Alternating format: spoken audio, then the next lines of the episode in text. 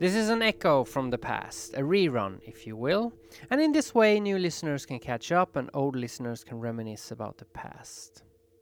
Everyone profits greatly from this. I think uh, uh, in uh, this one uh, was released on the 5th of February 2015 and my guest is author and chaos alchemist Anton Channing and he talks about his book Chemical Serpents. You are listening to Natural Born Alchemist.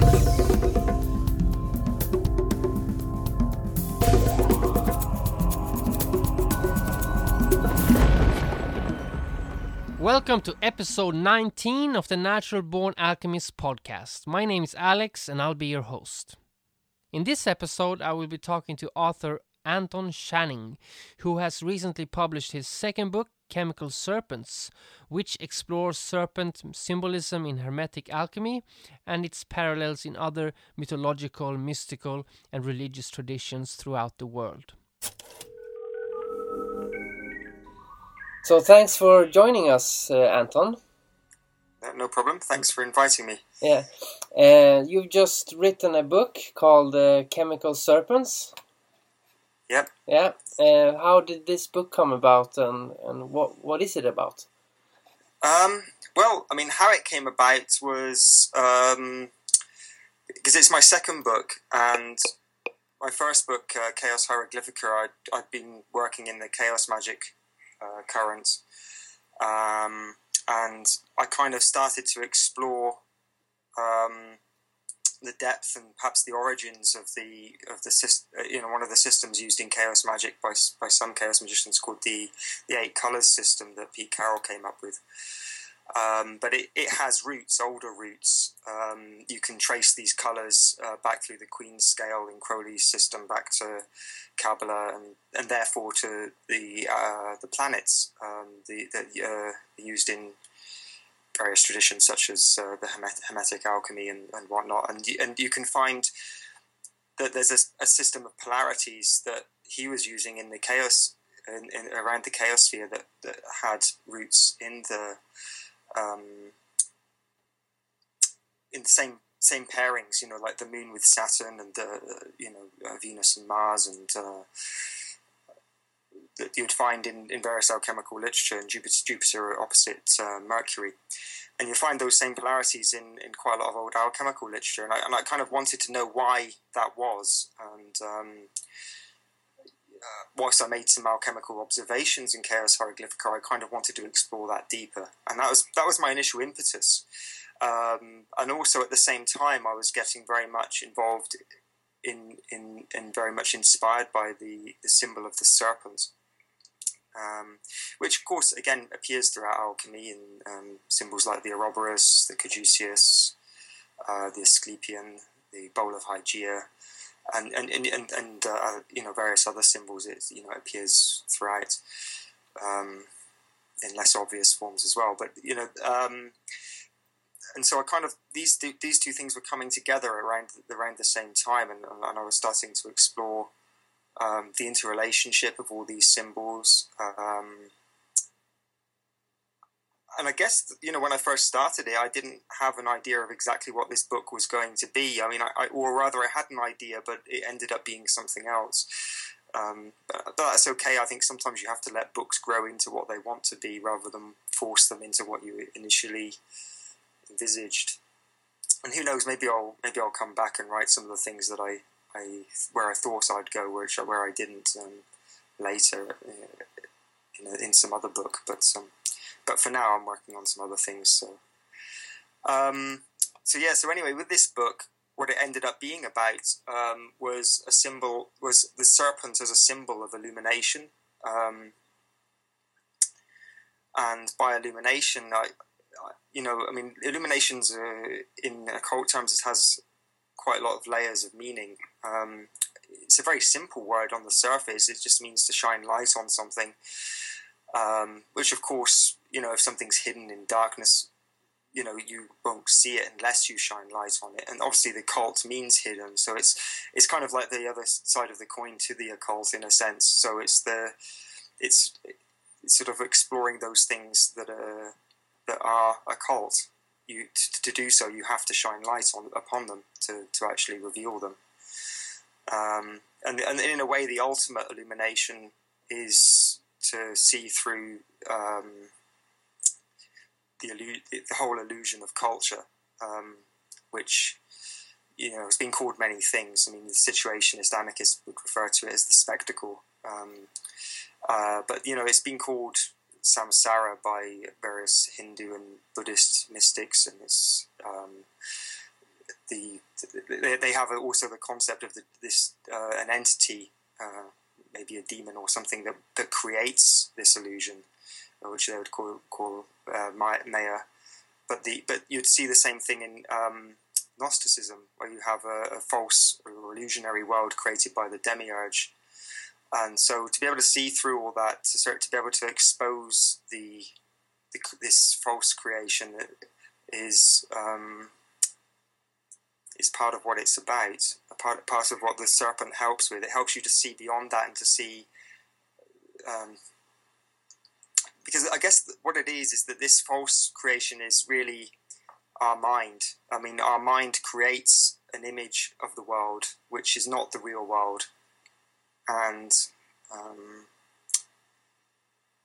you know, I mean, Plato had the idea of the demiurge as well um, before the Gnostics. He kind of saw it as benign because obviously he had a, a, positive relationship with the mind, but it, nonetheless, he recognized that its its uh, conception of the world was flawed. Um, even if well meaning. Whereas the Gnostics perhaps saw it as more malevolent and uh, deliberately creating a, an illusionary world to trap us in. Um, but I, I, guess, you know, it, both have a, a, certain truth to them because obviously, in a, in a way, your, mind, your mind creates these, um, this map of the world to, ha- to help guide you through it. Um, but culture is a, a, grouping of minds that um, creates um,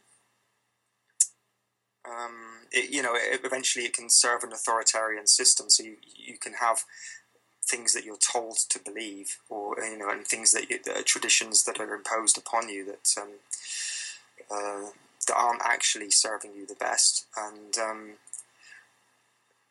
and also you can build up habits, you know, well-meaning habits that um, and and viewpoints on things that um, may have served you at one point, or they may have been a defense against something bad that was happening to you, and but you can end up clinging to these habits and, and, and views of the world that you've become you've habitually uh, sort of attached to. And so, illumination is the process of un, un, um, seeing through all that and, um, and and being able to step outside it. Yeah, and culture is a cult. People forget about that. It's the same word. yeah, yeah, I mean, you know, I mean, culture gives us some wonderful things, but you know, I mean, it's it's it's, it's, it's it, I think um, Joseph Campbell talks talks about this in his um, division of the left hand path and the right hand path, where he sees the right hand path as working within culture, and the left hand path he sees as the the path of the hero who has to step outside the circle of culture, and um, you know, and he sees and he depicts the the, the culture as the mandala. Um, uh, you know, so it could be you know it could be somebody who steps outside a tribe, a small. It could be a small, uh, just a small culture on a small scale, like the fact the immediate family or, or something like that. But you know you can, you can step outside that, and um, and that's the path of the individual. Uh, and of course, that's that's the path of many shaman who would, um, for example, in Siberia, where they would uh, they would they would actually have to go outside the tribe and live for a few years and then come back before they were accepted as a, a shaman. You know, I think um, I think I, I, heard it once said that it was a, you know a year for a mere sorcerer, but three years for a full shaman. But uh, that they had to go and live on their own and survive on their own. Um, yeah, but so uh, I get the serpent theme, but why do you call it chemical serpents? Well, because I, I was focused on the, the alchemical tradition. There's a couple of different reasons why chemical. I mean, chemical. The word chemical derives from um, some Greek word, uh, uh, some Greek a Greek root that, which means to mix together, and um, it in particular it was to do with the creation of medicine. Um, and of course, uh, you know, medicine takes many forms, especially in terms of the psyche. I mean, I mean, the, the mystical path is medicine for the soul. Um, and so the techniques of the mystical path, they, they, they, it can include, of course, things like entheogens and, uh, and you know, actual plant and uh, based and fungi based and uh, other medicines, but uh, but it can also include you know technique based medicine. You know what we might you know modern terms might think of as psychology or something, but um, um, and uh, you know working through working through our personal um, issues, I suppose. Um, and all of that together, I mean, all of that comes together into one big, what I see as the uh, alchemical path. And of course, I also use the word chemical because it's, you know, a, the, a strong part of the word alchemy. Um, you know, chem- chemistry, what we know as chemistry today, derives its name from alchemy. Uh, they just removed the al, which is the al is just a, an Arabic prefix for the, so it's it's kind of you know it's the mixing of things. So yeah. So so yeah, so it's I mean that's that's the thing. I mean, I, I, I it explores. Um, I mean, whilst it focuses and, and, and draws its inspiration from the from the Hermetic tradition in particular, it, it um, it isn't um, it doesn't hold that above everything else. It just used it as its framework to explore everything else. So that um, when I would explore a symbol like the caduceus, you know, the two serpents entwining, I, in this book, I, I will look at the, that in all cultures because it, it is a kind of almost universal symbol that appears everywhere. And the Ouroboros in particular, you'll find um, pretty much every continent has some kind of Ouroboros form um, in its culture. Um, yeah, it's um, it's uh, it's very strange that uh, uh, the same symbols appear in in all different cultures all over the world, and uh, either Yeah. it's uh, downloaded knowledge or people traveled more than we think in the old days. Yeah, or maybe I mean, and, and, and one theory. I mean, I there was an experience I've had because I've been living um, for the last couple of years um, in the area of Loch Ness. Well, I live in, in Inverness, the, the nearest city to Loch Ness. It's a short bus ride away. I can get there in a day um, and back. Have a day trip. But um, and we camp and we camp there frequently. We, I, I, we, we moved here because of a camping trip a couple of years before I started living here proper, and um, I mean, now we, we spent a week, um, or was it a week or a long week? Oh, well, whatever. It was a it was a few several days where we, we camped on the shore of Loch Ness, and we went on quite a lot of long walks, um, and it's um, it's, it's well, it's an amazing place to be anyway. But uh, the one of the walks we went on was we were walking right seven hours through this forest, and just we pretty much saw no one all day. There was there was um, I think there was one point where we were um, sitting in a, in a picnic, and some cyclists, a couple of cyclists went past, and there was another time when a, a sort of a jet fighter flew overhead, and that was that was our human contact for the whole of the walk for the seven or eight hours. Um, but during, I mean that. The reason I bring that up is because it was an entheogenic experience for us. We were, we were, we were uh, there was four of us, and we were we were um, we had ta- partaken of um, a- a sacrament of um, psychedelic uh, qualities, and we were and, and during it, I, I had a number of um, amazing experiences from nature that directly relate to the kind of symbols that are that I'm, I mean find in chemical serpents, and, and gave me some insights into how how these kind of symbols would appear throughout the world. Um, in particular, the the the relationship of the serpent to the to the world tree and the and the top of the tree the the eagle or well in some cultures of some kind of thunderbird or chimeric entity but Um, but pretty much that's another universal symbol is, is you've got this wild tree with um, some kind of dragon or serpent or um, sometimes a kind of caiman or um, other alligator type thing or whatever in the roots um, of the tree and and then on the on the top you've got some kind of eagle or uh, bird, you know, a big bird like that, which which you know has qualities related to lightning and thunder and storms, sitting on the top, and um, you know, in, in when I was walk, on this walk through this this woodland, we, we, we did come across this. We came across um, we didn't come across any snakes as such, but we came across slow worms, which are kind of like a um, they are a leg they are a legless reptile, but they're just um, they, are just descended from lizards, so they they kind of more they lost their legs a lot more recently than snakes did,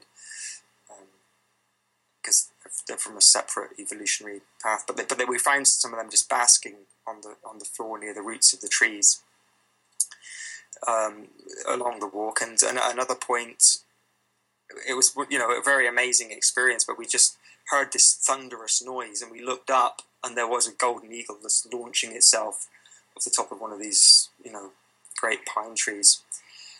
And it, and it was, you know, it was it was huge. I couldn't believe it was so close. It, you know, you really saw the scale of this bird, and I just, I know, it was just like a mind blowing experience because I'd never seen one before except maybe in a zoo or something like that. But um, to actually see one in the wild up that close, whilst in the middle of um, a spiritual experience, was but also directly related to exactly what I was studying. Um, uh, yeah, it was. It felt. It felt. It felt pretty amazing. I, I think the more you pay attention to uh, signs, the the more you're given. So uh, I just had one when you were talking because yesterday I actually googled different words for illusion and I, I discovered Maya and then now you said Maya so I already knew the word so it's a typical example of what happens to me on a daily basis but mm. synchronicities yeah uh, but I discovered that you can attract them uh, if you follow them you attract them somehow. Yeah, yeah, and I think the more you learn, the more you see them because um, the more you learn, the the more likely you are to understand what it is you've just heard um, as well. So you, you see more connections in things when you learn more things. Um, but uh, I've, I've also studied the serpent symbolism, and I've uh, many years ago the Bible. I, I really didn't like the Bible, and it represented something very bad, from in, in my opinion. Uh, fascist, dogmatic, stupid book. Uh, but the Gnostics, when I got into the Gnostics many years ago, and I, I changed my outlook on the Bible. So it's all about how you read it, how you look at it. So if you look yeah. at it from an alchemical Gnostic perspective, it's pretty interesting book. Um, it just, is, yeah. I mean, yeah. Um, I mean, I, in Chemical Serpents, I do I do go into to Christian and Hebrew um, and uh, symbolism as well um, because it all relates. I mean, the and, and the, Gnostics, of course, um, give some very interesting perspectives on that, especially the whole Adam and Eve um, uh, myth. I mean, you could you. I mean, if you understand it in a mystical sense, I mean, you you start to realize that the the, the cherubim is another form of this thunderbird uh, that I was talking about that sits atop of the tree of life. Uh, and so the serpent is again the symbol climbing up from the roots. And um, I mean, the word cherubim, I, I think, derives from some Assyrian um, words to do with the caribou and the caribou, which mean they kind of mean blessed and propitious great and mighty. And, and these, these words in Assyrian were applied to some a group of spirits called the, um, uh, the Alad, Alad Lamu or Shedu. And um, these were um, tetramorph spirits. You know, they were, they were made from four, uh, four um, basically the eagle, the lion, the the, the bull and uh, and a man. So that they were, were which is the, of course appears again in the Bible as the four evangelists, symbols of the, or at least, at least in Christian. Uh, might not be biblical, but it's it was they they're used as symbols within Christianity as the as the four gospel writers. But they are they actually that actually has eight more ancient roots in Assyrian culture, and um, the cherubim, the name cherubim derives from this entity, and they are also depicted as um, depicted as these things. And these guardian spirits, um, they appear also as sphinxes, with with maybe one or two of the um, animals substituted, um, both in Egypt but also in Buddhist and uh, Hindu shrines in the um, in the Far East. So I mean, it's, it's quite a univer- again quite a universal symbol. So you view the serpents, I guess, as a positive entity or symbol, or um, yeah. I mean, I, I, guess. I mean, I have to really Yeah. because. well, well, my qu- reason I say that is I do too, but uh, you know, uh, you know this David Icke guy yeah, who I've, uh, I've b- heard of him. believes, I- yeah, who believes got much. that all the evil leaders of the world are actually reptilian. Mhm. And um, if you read everything he writes, most of it I agree with, like you know, uh, infinite love and all this stuff. But it's this rept- evil reptile bit that doesn't make any sense. Um, Yeah. So I'm wondering if if it's if it's uh, good and bad reptiles, or if it's just David Icke Well- who just is when he discovered these reptilian, he just got scared and thought they were evil. Mm, yeah, I mean, it, to me, to me, um, I, I kind of understand how it might be interpreted in a mystical way, and that's that's to do with the fact that we all have um, part of our brain which is sort of more inherent inherited from our uh, reptile past, and it governs the kind of fight. Uh, our fight and flight response, you know, our fear response, basically. Uh, I, I, I mean, I'm not a I'm not a neuroscientist, uh, so I can't quite remember. I think it's called the amygdala or something like that. But it's um, and if you if you get trapped in that kind of thinking, um, you can become quite you know it's it's, it's the it can be, you can become quite paranoid, I suppose, um, and you it can prevent you from reaching out and forming connections to other people. Um, um, and being able to see things from other people's point of view because you're too busy you're too busy fearful for yourself and you know trying to either get away from some perceived danger or whether it's real or imaginary um, or fighting against this perceived danger whether it's real or imaginary so I, I can kind of understand how you could apply that to the world leaders and see how they are stuck in their reptile brain as it were um, No. you know, if it's an allegory. But I, I mean, I don't know about David Icke. Maybe he means it literally that they really are reptiles with fake skin.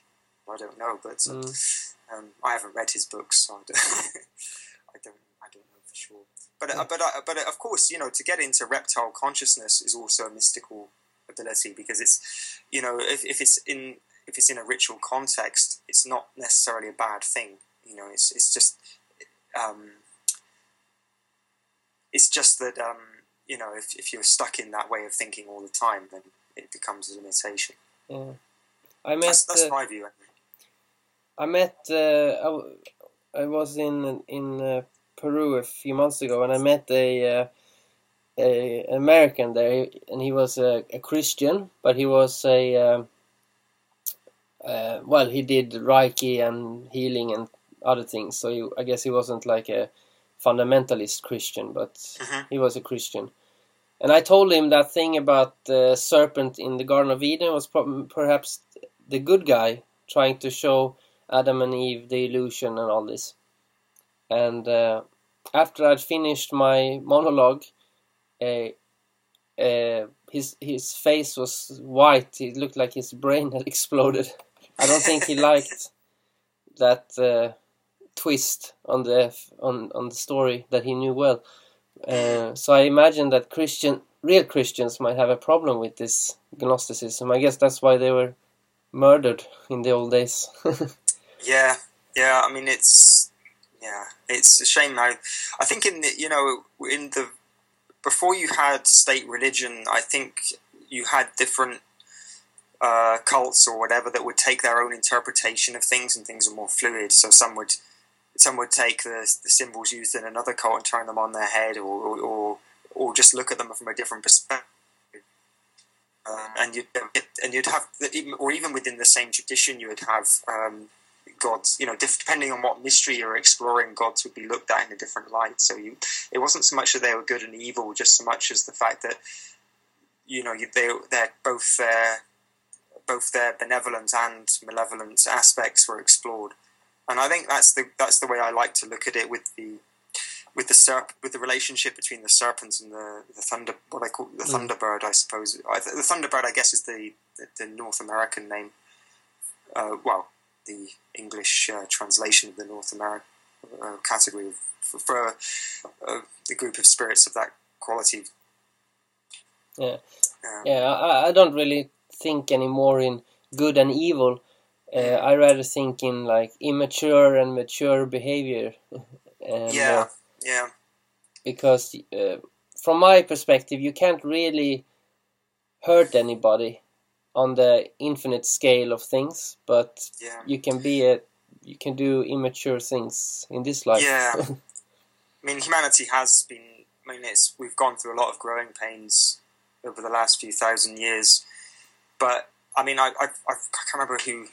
Uh, there was some scientist or somebody that was doing some studies on um, looking at the fossil record and just looking at how violent we've been with each other um, throughout history. And they came up with the the interesting realization that as um, as we've progressed, we've we've gradually become more and more peaceful. I mean, we're, we're living at the time in you know throughout all of history where you're less likely to be killed by a fellow human being than we ever were. Um, and, and it's been in a gradual decline. I mean, since you know, the, since the fossil record began. I mean, it's, it's, it's hard to believe. I mean, you look back at the 20th century and you you know you look at mass genocides and uh, you know massive state murders from Hitler, Stalin, Pol Pot, whatever. You know, you, you think, well, that must and droppings of the atom bomb by the allies against Japan, and you kind of think, God, we, that must, you know that must have been a very violent era, but but no, it seems that you know taken on a on the chance of an individual's level that, that we are getting more and more peaceful, and so I, I'm optimistic that we're working towards um, a more you know a gradually more and more enlightened um, civilization. Um, I think there's forces of fear that try to hide that from us. They try to they try to pretend that things are getting more violent, or they want us to live in fear because mm. I think the forces of authority want, want you know want us to be fearful so that we need them. But um, yeah, would you say you're uh, uh, an anarchist or? Um, yeah, I mean, I, I will use that label because for want of a better one, really. I, I, I haven't uh, studied all the different anarchists uh, to know exactly which one I would, you know, align myself with more. But because uh, I know there's a, quite a spectrum of different anarchist uh, um, thoughts out there. Mm. No, but, but yeah, the, the, basic certainly, one. Uh, certainly, I believe that that um, coercion and force. Um, are unnecessary and, and should be eliminated. You know. Um, what about? Uh, are you? Would you say you're uh, an atheist or or not?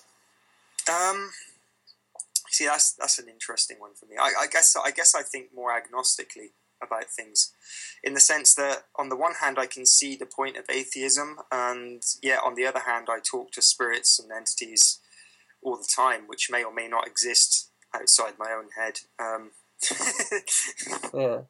No, the uh, reason I ask this is because I, have discovered recently uh, that it seems to me that most anarchists are also atheists. Mm, Uh, yeah, well, I guess that comes from the you know their "No gods, no masters" slogan. Yeah, but that's because I think they are still they're thinking about God and spiritualism in a human concept, whereas my experience of God and spiritual things is of a more Yeah. egalitarian way, where there even if Yeah. even if it's a God, he's still not a superior because um, you know you don't Yeah, light doesn't have a leader or a subject you know it's just light for instance yeah, exactly. I mean, I, the way the, the way I see it is that um, there are some some of these some of the entities that I'm in contact with may like to think you know might like to use the labels God or Goddess to or deity for the more hermaphrodite ones to refer to themselves. Um, you know, they might like to be thought of in that way. Others might like to be thought of as angels or demons or extraterrestrials or fae, you know, uh, trolls. I don't know. They, they all like to be thought of as different things, and whether they are different things, I don't know. But either way, I will just treat them like I would treat a, fe- a, a fellow human being that I'm meeting. I'll try and be friends with them, you know, and uh, and and, as a, and friendship applies equality to me. Um, and if they can't, if I can't be friends, you know, then I'll, in a, in a in a close friendship way, then I'll I may I may if there's something mutually beneficial we can do for each other, think about a trade relationship. But to me, that's just kind of already a step down from a friendship based relationship. And if I can't trade, then you know it, it gets in, you know there's a different hierarchy of ways I will relate, but depending on the willingness of the spirit to to you know I've got a model of uh, how I would prefer to relate to them. Different, and it going right down to like if this this this spirit's just not, it's, it's just being completely malevolent, then I'll, and I can't seem to negotiate with it any terms of peace, then then I'll then I'll resort to having to try and bind it or fight it off or in some way or exercise it. But I, I prefer not to have to do that. Uh, even with something that immediately appears negative, I will actually try and negotiate with it. Okay, I so I'll try and find out why it's behaving like that because it's usually often I find it's um it's to do with something that I might be doing wrong um, in some way. So I might be I might be hurting it in some way with, without realizing I am, and then and then it, it just lets me know it's it's actually a defensive mechanism from the from the entity. Um, but it's, it's all of them are hard. It's some, you know, obviously you have to try and find ways of communicating with them because they don't. They're not always as easy to communicate with as the others. But um, uh, Yeah. at least in my experience, yeah maybe there needs to be a uh, spiritual anarchist faction as well yeah. Well, I guess I guess that uh, might might fit into that. But I, I think to me, I mean, the way I the way I see it with the no gods, no masters is I just I kind of still like that slogan, but I, I kind of see it as. A god is something that you hold up as above yourself, um, as as having more value than yourself. You know that you worship, and in a sense, even the spirits that like to be thought of as gods and goddesses, I don't worship them. Um, I don't, you know, I don't put the, them their interests before my own. If you see what I mean. So, Mm. um, in that sense, I have an I see myself as having an anarchistic relationship with that um, with that god, I suppose. But you can also, like I mentioned earlier, you can also look at a god as more mature. So then you you uh, you don't see your father or mother as uh, your leader. It's just that they are, you know, your father or mother. But Mm. you know, Exactly. I mean, I, I think uh, I think um, there's an older me- there's an older meaning of the word authority, which I think is perfectly at ease with um, um, anar- anarchism, and that's that's the meaning of authority is in the in the per- in the sense of somebody that knows what they're talking about. mm, You know, if somebody's really learned a particular subject, you'll say they're an authority on that subject yes, and you don't mean that they've got the right to tell everyone else what to do. you just mean that they just know they just happen to know what they're talking about, and if you're wise, you'll listen to what they have to say about it. Um, but it doesn't mean that you're obliged to follow them, otherwise you'll be punished. Um, or, um, I mean, I guess in the sense of a, a little child um, and their parents. I mean, obviously, the a parent may have to uh, resort to you know, if a fire, child's about to pick, put their hand in the fire, they may have to resort to, you know, telling them off or, or pulling them away or, you know, saying no, you're, you know, they may have to resort, resort to force or coercion to stop them doing it. But, you know, and things like that, you know, uh, if they're about to drown themselves in a fast flowing river in which they can't possibly have learned to swim or, you know, you know, a parent will, will be harsh sometimes, seemingly harsh, but that's you know to to love, and that's not the same as um, uh, to me. That's not the same as um, making a law. yeah, it's not. It's not the same as the law, the kind of authoritarian law where you've got people that just have the absolute right to tell everyone else what to do, um, or to use, or you know, that's you know that's obviously more authoritarian is force, and obviously what we what we experience more often in uh, modern democratic societies is coercion, which is um, you know you have to kind of work for the system, otherwise you don't get your survival tokens, i.e., money, uh, and so you don't get to have shelter and you don't get to have food. Um, yeah, we- and you see, and you see that that's that that system is more subtle, but it's there. We had an election here where I am recently, and uh, the new government they got 33% of the votes of all people who could vote, which I think is pretty funny. That the the rulers are the minority if you mm. consider the whole mass. But I mean that yeah. that party still got the most votes of all the parties, but in total they only got 33% of the popula- population.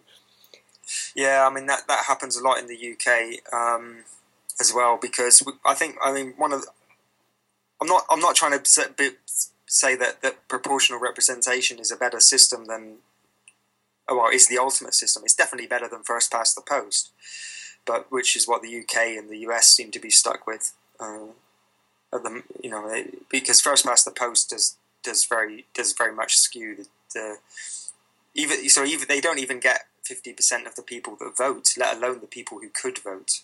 You know, they, I, a lot of these governments were formed, if you actually take into account everybody that could vote, they, they often form a government on like 25% of the voting population, and this um, skews things completely. I was kind of thinking about um, how, you know, the, the, how democracy differs from, from, from say, the ideals of anarchism, where you where you have this system based on consensus, and I think the the idea of consensus it might seem scary. It's like, well, okay, so you've got all these part, you know, you've got all these. I mean, okay, maybe you one way of doing it is you might have a system where you still vote for representatives, but instead of the majority just being able to force through everything, everything has to be negotiated with all the parties there, and that in a way kind of seems. On the one hand, it seems like a route for stagnation, but on the other hand, it kind of you kind you can kind of end up seeing well, would it stagnate or would would it would it eventually get to the stage where all parties would um, reach some agreement because none of them want things to stay the same as they are. Um, all of them want some form of change. And maybe it would be fairer in that sense, in that um, nothing could be forced through. Um, and because if things are forced through, then you it kind of favors a system where you've got big parties that re- require lots of funds, and so they require corporate sponsorship, and so they all end up representing corporate interests regardless of who you vote for, um, and that's you know that's that's that's based on majoritarian democracy. Whereas I think it, that would be less likely to happen in a system where it was based on consensus, because you you'd actually have to um, everything would have to be negotiated with all parties. So, you know, you wouldn't have the interest of voting for big parties. You wouldn't be scared into voting for them. You would think, well, no, I want, rather than voting for the lesser of two evils, I'm going to make sure that some representatives get in from this small party that, which is what I really think, because then they'll, they'll really stand up for what I, um, you know, in the, in the, they won't need big corporate sponsorship. They'll just need enough supporters to come to, to come together behind them to say, yeah, we'll, we'll, we'll stand up for this you know. Um, and so, with the internet as it is now, and, and um, people being able to connect online um, and get together behind a movement, then you know corporate sponsorship becomes less and ne- less necessary. So, you know, I'm, I'm, again, I'm optimistic about the future. I don't know how long it would take for these kind of things to happen, but I mean, because obviously there's nowhere that's about to, there's nowhere in the world, as far as I know, that's about to adopt this. But um, you know, these ideas are there, and I'm sure it's only a matter of time before somebody tries them. Do you think uh, psychedelics can make people optimistic? Because this is what I've noticed that most people who are not so optimistic but still are intelligent are the ones that have not tried psychedelics. In my in my life, the ones I met. Yeah, I mean, I've known people that have tried psychedelics and then seem to have walked away from them and retreated back into a um, what we might perhaps be call a more conservative way of looking at things. I, I, I don't.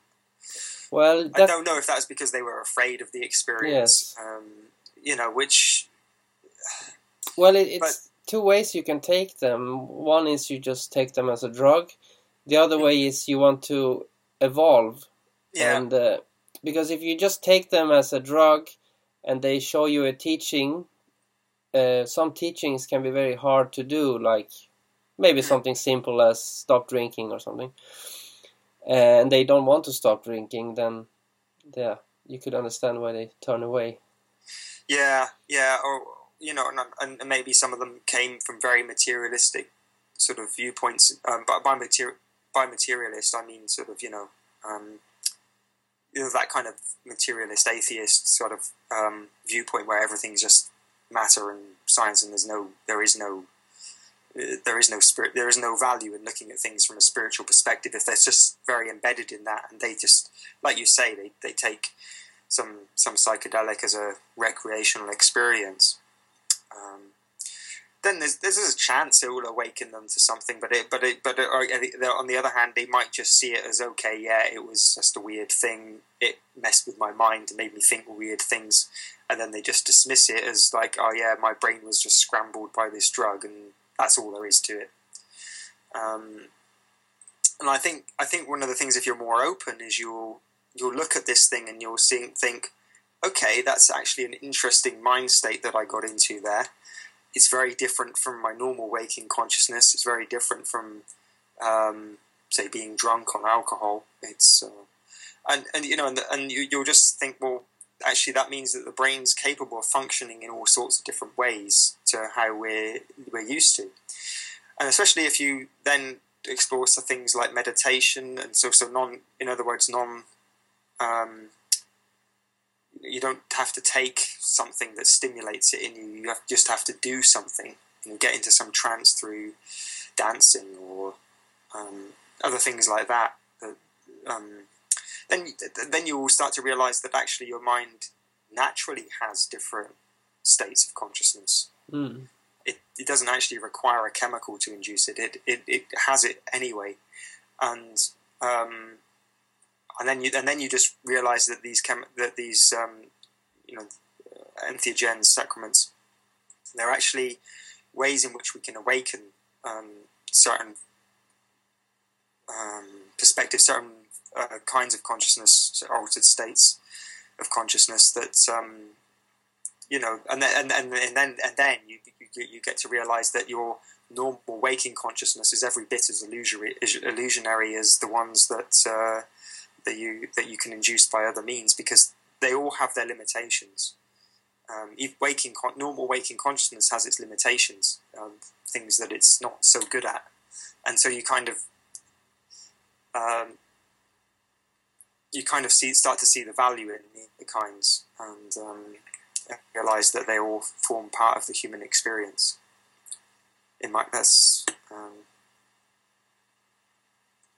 that's my that's how I I've um, that's that's where I'm at with seeing it anyway. I'm sure um, there's other ways of looking at it too, but Yeah, yeah, I've uh, changed a lot since I tried different kinds of psychedelics, and um, in a way, I found I've found that it's very hard to give advice to people now. I don't do it anymore because I realize that you can't give advice to anybody if you know you also yeah, if somebody's in the wrong state, Yeah. it can um, you know I mean you know they it can it can really do the wrong thing. I mean.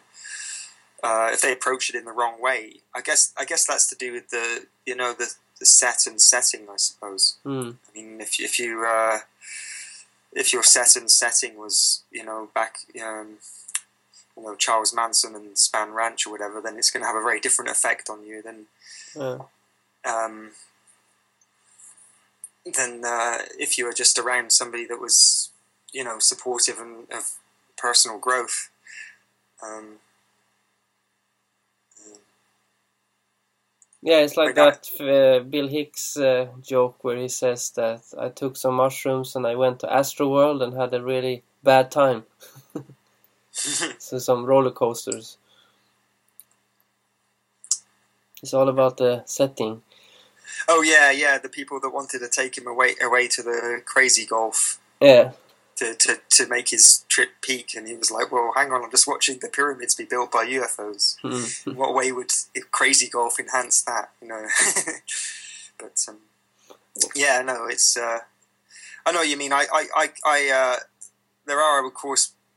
I guess I guess that idea of going and playing crazy golf, unless crazy golf means something sp- to you spiritually, uh, I'm uh, not. Um, it could it could do for some people, I suppose. There could be. Um, I mean, the Discordians, uh, from what I understand, had a mystical experience whilst playing bowling. So, bowling features as a, something in there. Another thing uh, you're you're interested in is uh, chaos magic, right? hmm Yeah. And uh, I'm not so well versed in this. What if you, to a layman, how would you explain chaos magic? Well, chaos magic. Um, I mean, it, it, it, came out of. Um, I think it originated in the UK, um, but obviously it was it was influenced by things that came before it, like uh, this, like I just mentioned, Discordianism. Discordianism came out of California um, in I think the sixties, um, whereas chaos magic was more the end of the seventies, and it was and it was in the UK. Um, I think, from what I understand, I mean, I was only a child at the time, so I, I don't know much. Only what I've read about it, the, the origins of chaos magic, and uh, there was a couple of guys that got together who were interested in working magic outside of the what had become quite rigid traditions at the time. One one was from a Thelemic background, which is the you know Crowley's style magic, and one was from a Wiccan background and, from a witchcraft background. And, and both of them th- saw the value in their respective traditions, but they also saw how how they'd become walled off from each other, and they also saw how both traditions had somehow become quite religious and started to have dogma, and so they kind of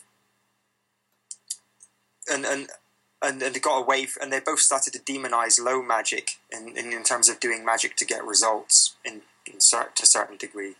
I'm sure there was people in both traditions that didn't demonize low magic and was were actively practicing it, but, that, but that's not really the point. I guess from their personal experience, that's the groups, the, the, the immediate concepts they had had, and so they wanted to get down to magic with that actually achieved results. They wanted to be able to cast a spell and see that something happened, and so they drew on the uh, kind of obvious uh, recent history of uh, results magic, which was Austin Spare's sigil technique, um, which is where you just write down what you want to happen, and then you remove the repeated letters, and then you combine the remaining letters into some kind of design. which you call a sigil, and then um, they could, you can you can abstract that design further. So if it still doesn't quite look pretty enough, you can you can go okay, I'll, I'll just adapt that and make it look pretty. And the idea is eventually the you've just got some abstract looking symbol, and it no longer you know your conscious mind can't read the intent from the symbol but your sub but your subconscious the intent has sunk down into the subconscious at this level and then you kind of are supposed to reach some kind of altered state of consciousness whilst um, concentrating on that symbol it's supposed to um, and then and then you should you know, the idea is to get a result from that practicing that so I mean that was one of the one of the thing, techniques they took on board in early results magic, and, and I think eventually they, um, whilst drawing influences from Discordianism, which was the, which is a kind of, is it a joke? Is it a religion? Kind of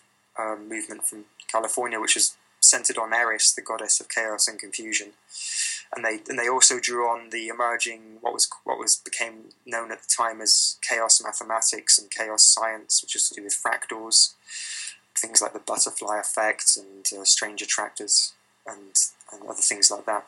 And and and, and also they, I think at least one of them had a background in role playing game type stuff and fantasy fiction like Michael Moorcock, where where there were, the force of chaos was quite represented. And indeed, that's and Michael Moorcock's fiction is indeed where the the eight rayed star of chaos symbol comes from. Um, it appeared appeared first in his books, at least as a symbol of chaos. I mean, there is a sim, there is a more eight, eight rayed stars and eight arrows emanating from a central point have appeared in lots of things before Moorcock, but they were never explicitly called a symbol of chaos. They were, they represented all sorts of things. Um, for example, the Eight of Wands in uh, Crowley's Thoth Tarot is sort of eight zigzaggy arrows emanating from a, a central point, like a, like the sigil of chaos. But it's not called chaos. It's just to do with it's related to the idea of quickness. Um, it's to do with the energy of fire in the sphere of Hod or Mercury, planet Mercury. So, so uh, that's just one example. Um, but it's but yeah. But, but Moorcock's fiction was the first to call it a symbol of chaos. But it got taken on board into different genres of punk and uh, different genres of science fan- fantasy role playing games, uh, notably uh, the Warhammer series by Games Workshop.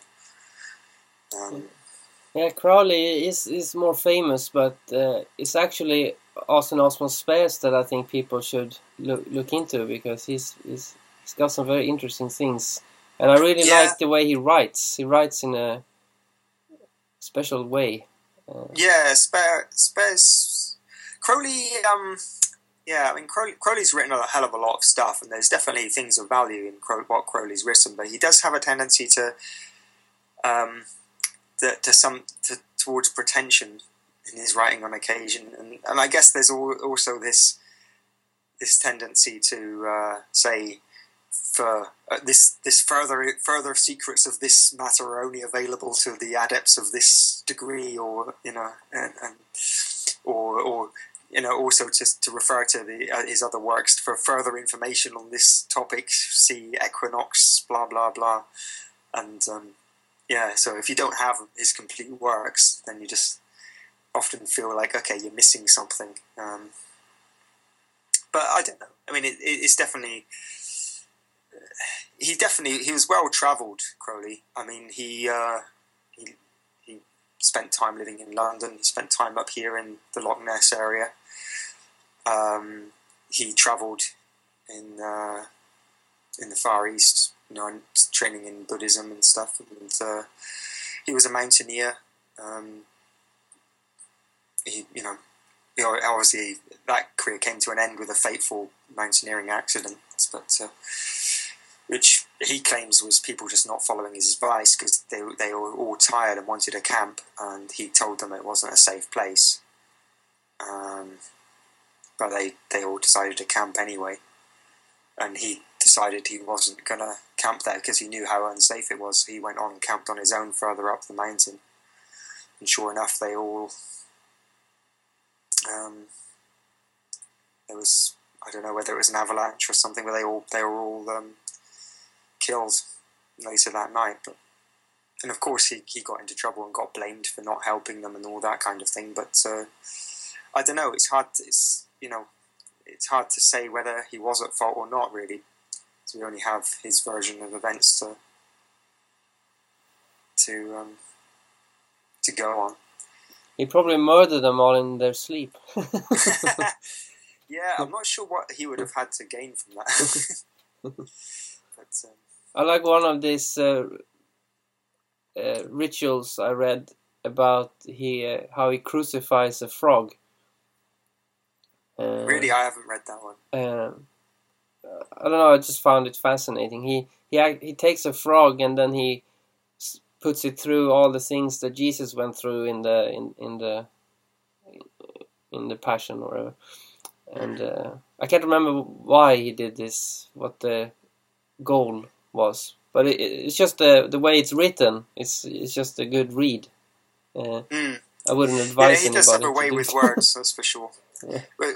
On the other hand, is is more. He's definitely more of an artist, and he, many ways, seems bo- both more poetic and both both more accessible. And his his ma- his magic was more more aimed on sorcery, so it was very much to do with how to get results, which is why it probably appealed to the early chaos magicians. Um, I just think he writes a lot like in your face kind of writing. yeah, where he goes, yeah. "Ye stupid human" and stuff like that. yeah. So, uh, if people want to get your book, uh, "The Chemical Serpents," you also did another one, have you? Or Yeah, well, my older book. I mean, that was that was out um, ten years ago now. Um, that was Chaos Hieroglyphica, which, I- which, as I say, was the more chaos magic of the two. Hmm.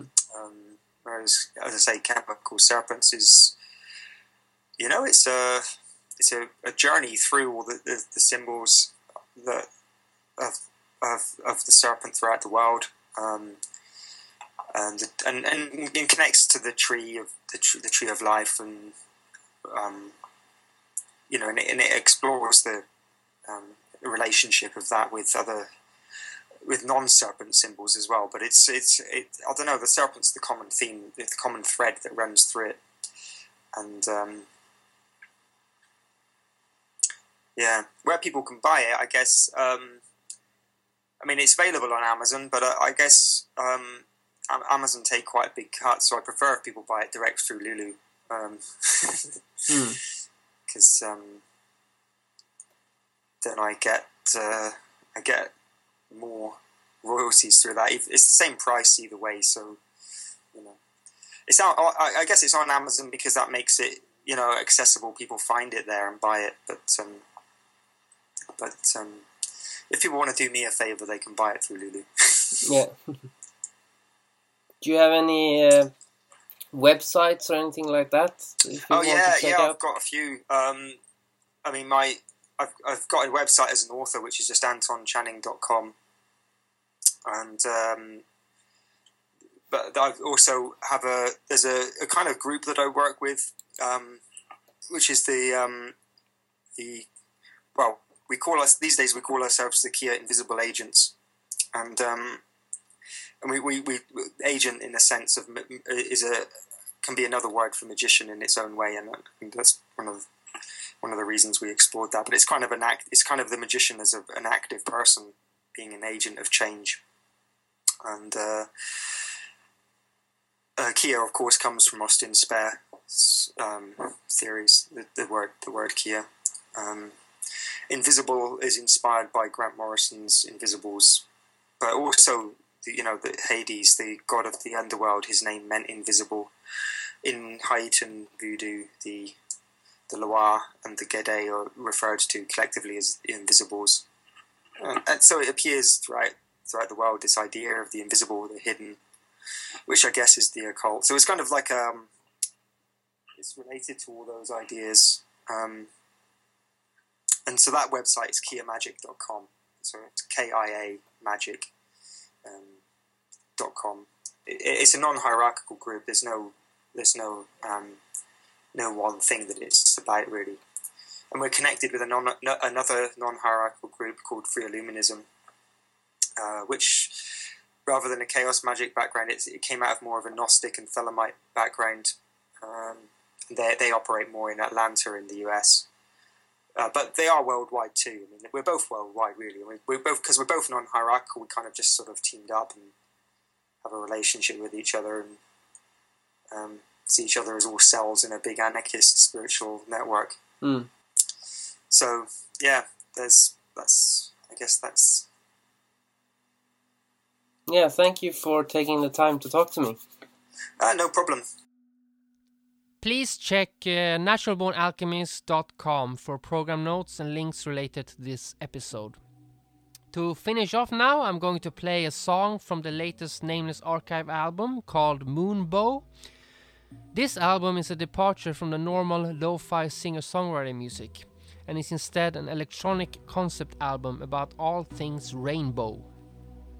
The song I'm about to play is very fitting to this episode about chemical serpents, as the song itself is called Rainbow Serpents. Freedom is in the mind.